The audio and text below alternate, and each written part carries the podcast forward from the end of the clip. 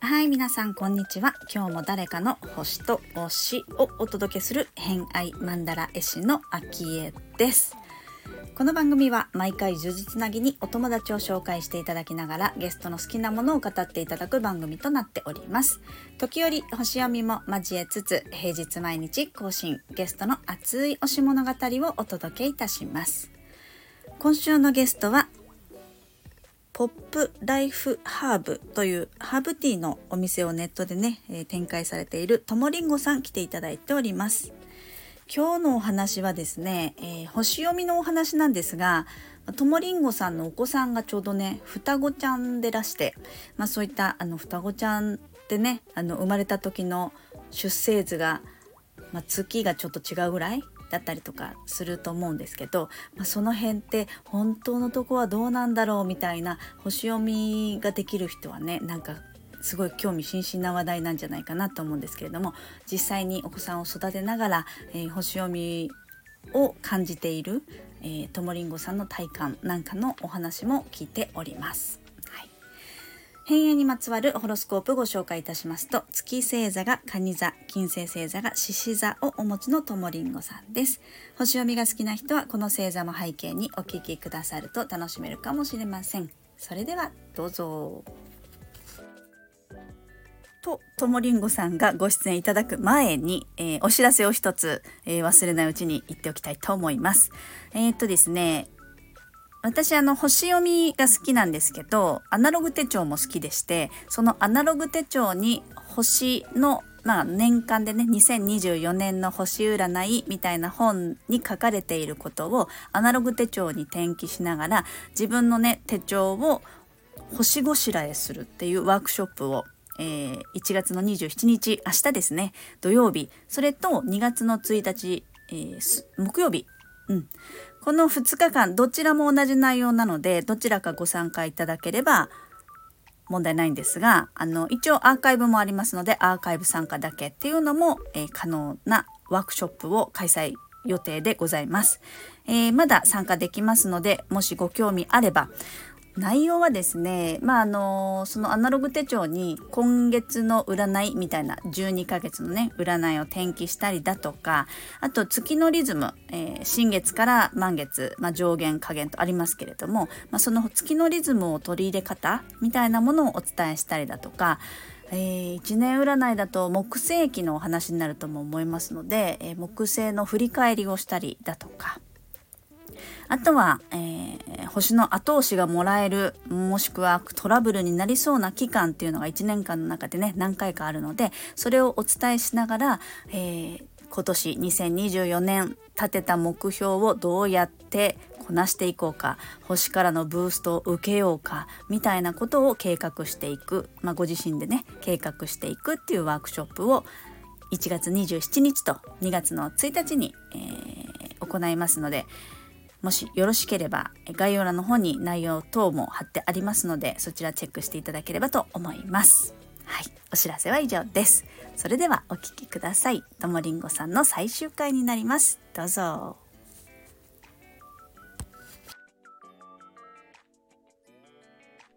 うん、それはなんかすごく星読みでも思います。私、天体が全部上半分にあるから、うんうん、なんか、月ぐらいだね。そうですね。月ぐらいよね。そうですね。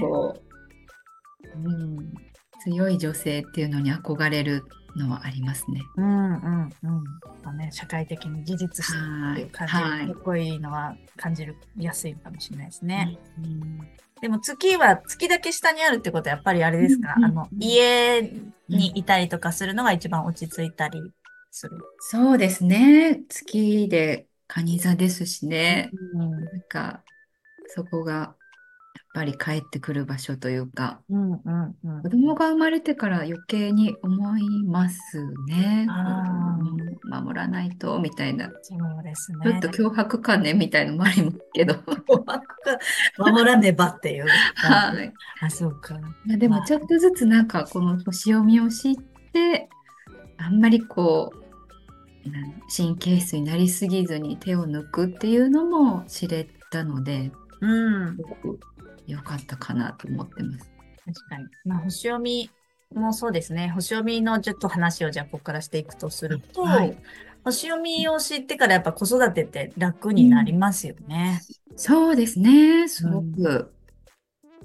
うん、ね子供のホロスコープとかを見ても、あ見るんだ。みんな違うから。うんうんうんうん。まあでも下は双子だから、まあほとんど同じぐらいに生まれてはいるけど、まあ、でもそこはそこでまた親の目線として見れるところがあるから。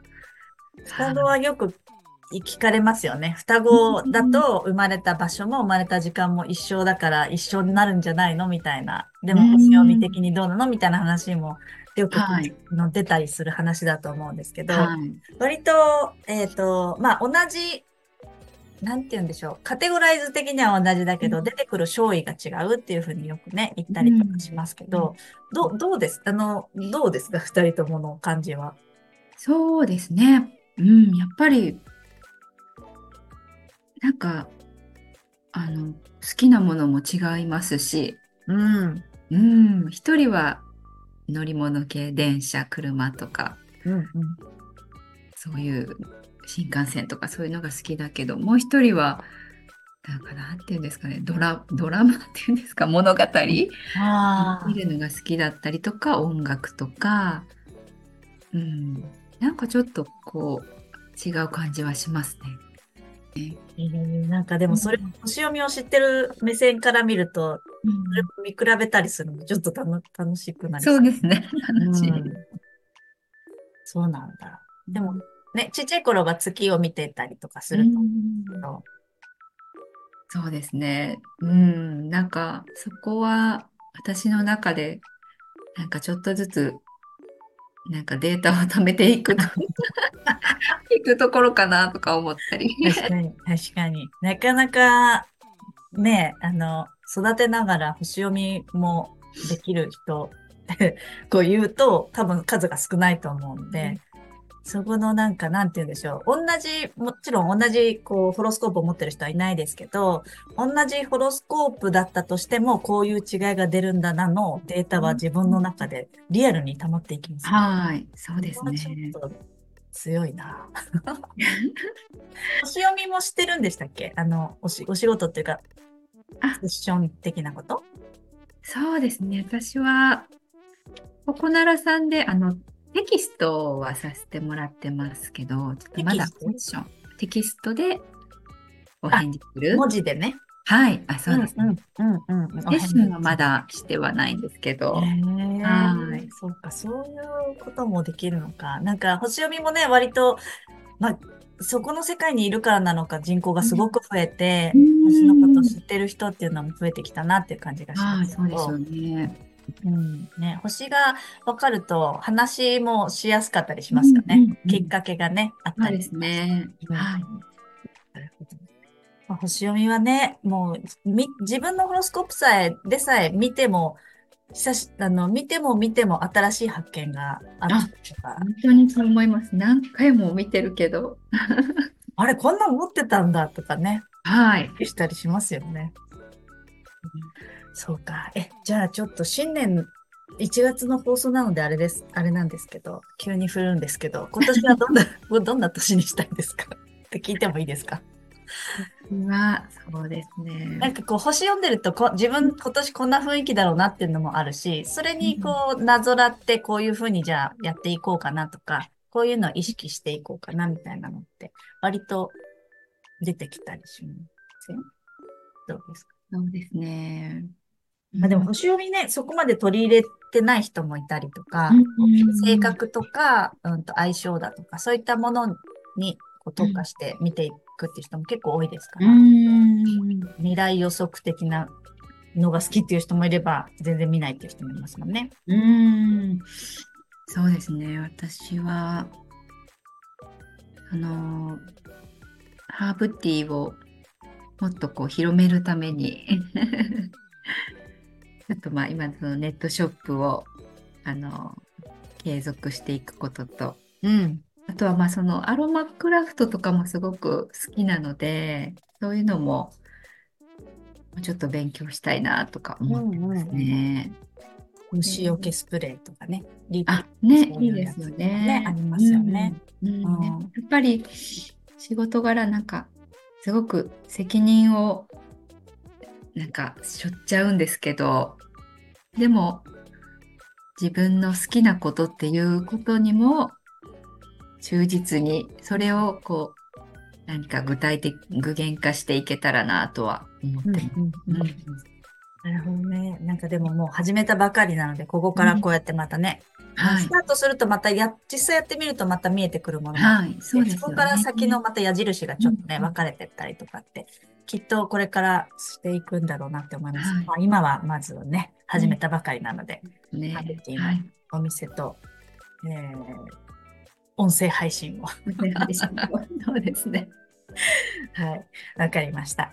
じゃあですね、えー、ここからは、次のお友達のご紹介のお話していきたいと思うんですけれども、はい、えー、えっと、ともりんごさんからご紹介していただくのはどなたになりますでしょうか？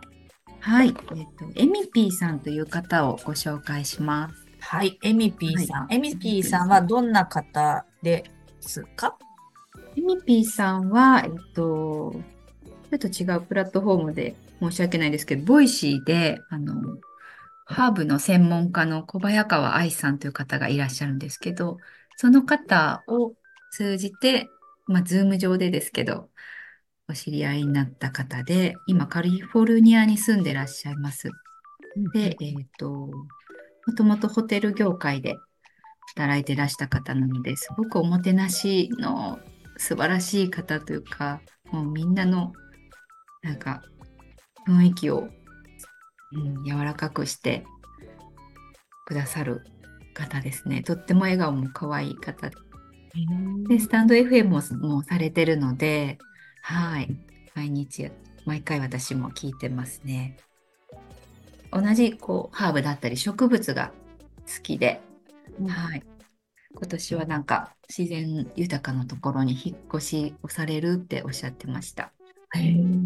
カリフォルニア、インカリフォルニアですよね。うん、うん、そうですね。なるほど。エミピーさんですね。エミピーさんは、まあ、あの、そういうおもてなし、おもてなしの感じがすごく出てる感じなんですね。そうですね。うん、そうですね。日本語、日本語だったり、その日本の文化っていうのも、あの、教えてらっしゃる？うん、うん、言ってましたので、なんでしょう。またアメリカからとの違いとかも。確かに。うん、植物も違いますもんね、それはそれで。うん、そうか。気候も違うし。そうですね。ね。なんか取り入れ方もちょっと違ったりするのかな、ハーブ。わかりました。ちょっとじゃあ、エミピーさんには、これからご連絡をさせていただいて、カリフォルニアなので、ちょっとね、時差で、はい、なんかサマータイムとかもきっとあると思うので、ちょっと調整しながらご連絡してみたいと思います。はい。はい。じゃあ最後になりますが、えっ、ー、と、今後のお知らせとかもしあればお伺いしてるんですけれども、何かありますでしょうか？はい。えっ、ー、と、ポップライフハーブの、えー、ネットショップを立ち上げてまして、えっ、と、今年、今月、花粉症の対策ブレンドというのを 発売していると思います。で、あの今今のうちから、そうですね。早い方では多分2月、3月あたりからもう症状がっていう方もいらっしゃると思うので、予防的にハーブティーを取り入れて、少しずつこう、体質が改善できるようになると、4月、5月も快適に過ごせるんじゃないかなと思いますので、ぜひ一度覗いてみてください。やりました。まあ、やっぱりあれですかね、早めに飲み始めた方が、そうですね。はい、良いと言われています。やっぱり、まあ、その時のもう、4月とかで症状が出てしまった場合は、まあもちろん、耳鼻科とか、行った方が早いかもしれないですけども、長い目で考えると、一ついいのかなとは思ってます。そうですね。もう、今はね、何でも予防で力入れてあげた方が、そうですね。自分の快適時間をなるべく長く取りたいですもんね。うん、そうですね。なってからでは、もう、ちょっとね、キュッと直して、えー、来年は早めにやろうみたいな ことをきっと毎年忘れるっていう人も多いと思うので、ね、早めに1月、もうね、そうですね、東京とかだと2月とか、大阪も結構多いですか？去年はすごく皆さん結構辛かったですよね。多かったですよね、花粉。こっち、あの、私は札幌なので、花粉というと、ね、えっ、ー、と、白樺花粉。ああ、白樺。そう、白樺花粉でみんな6月ぐらいかな。に、そう、だいたいいつも運動会ぐらいだから、6月ぐらいにぐじゅぐじゅしてる。うちの子供もぐじゅぐじゅするのがそのそうですか。そう。ね、シーズンが違うから、あれですけど、ね、あの、大多数は杉にやられる方が多いので、早め早めに対応できるものが、もし、それでね、美味しくって、えー飲みやすかったりとかしたら継続しやすいと思うので、何でも試してみて自分の体がどうなるかなっていうのはね、何でも実験、ね、観察していただいたら。そうですね、はい。そういうのもすごく豊かにしていける、えー、前今年前半だと思いますので、えー、体感を高めるべく、ぜひぜひハーブティーの方もチェックしてみてもらえればなと思っております。はい。はい、ありがとうございます。はい。ということで、今週、今週のゲストは、えー、ポップライフ、ポップライフハーブの、えっ、ー、と、ともりんごさん来ていただきました。ありがとうございました。ありがとうございました。はい。ということで、今回の偏愛マンダラジオいかがだったでしょうか？えっ、ー、と、星読みのね、お話も面白いですよね。実際あの、やっぱり私子育てを知っている方もう星読み知ってたらすごく楽になるよなっていうのはもうずっと思ってますよね。あのまあ、子供の場合はね、あの全体を見るよりも、まあ、まだまだね未来がある子たちですから月を見てあげるのがいいっていうふうに言われてますね。月だけ、あの月っていう天体は0歳から7歳まで育む天体なので、えー、一番この育てられてるえー、育てられている方の影響だったりとかその家のね環境だったりっていうものにすごく影響を受けやすい時期かと思うんですけれども、まあ、そんなお子さんたちがですね、まあ、まだ社会に出る前の状態ですよね。お家の中で大切に大切に育てられているその環境の中で、えー、育まれていく月星座まあ、どんな時に癒されて、えー、どんなものが安心するのかなっていうのもね、えー、月星座には隠れてるっていうふうにされてるんですけれども、まあ、そこを見てあげるっていうのがまあ基本になるとは思うんですが。まあ、私は子育て中は星読みはまだまだあの分かっていなくって星読みを知ったのは子供が小学校の高学年とかかなと思うのでもうねあの月の域は超えて金星もしくは水星の域の時に星読みを知ったんですけど、まあ、それでもねあのやっぱりまだまだ成長段階ですからどういう時どういうこう何て言うんでしょう慰め方声がけがいいのかなとか寄り添い方はどういう風なのがいいかなっていうねそういうところのヒントにもなったりとかして、まあ、実験的にね試してみてあやっぱりこれがいいんだとかあこういう感じじゃないんだなとかね、えー、そういったものがまあある意味日々のことですからねあの実験的にいろいろやったなという記憶はあります。うん、今はもう全体的な感じで見ますけどね。うん、でもちっちゃい子はねやっぱり月見てあげるといいかなとは思いますね。はい、ということで、えー、今日がともりんごさん最終回となります。1週間ご出演いただきありがとうございました。また来週は別の方がゲストに来ていただけるので、えー、楽しみにしていただければと思います。はい。ということで本日もお聴きくださりありがとうございました。今日も良い一日をお過ごしください。偏愛マンダラ絵師の秋江でした。ではまた。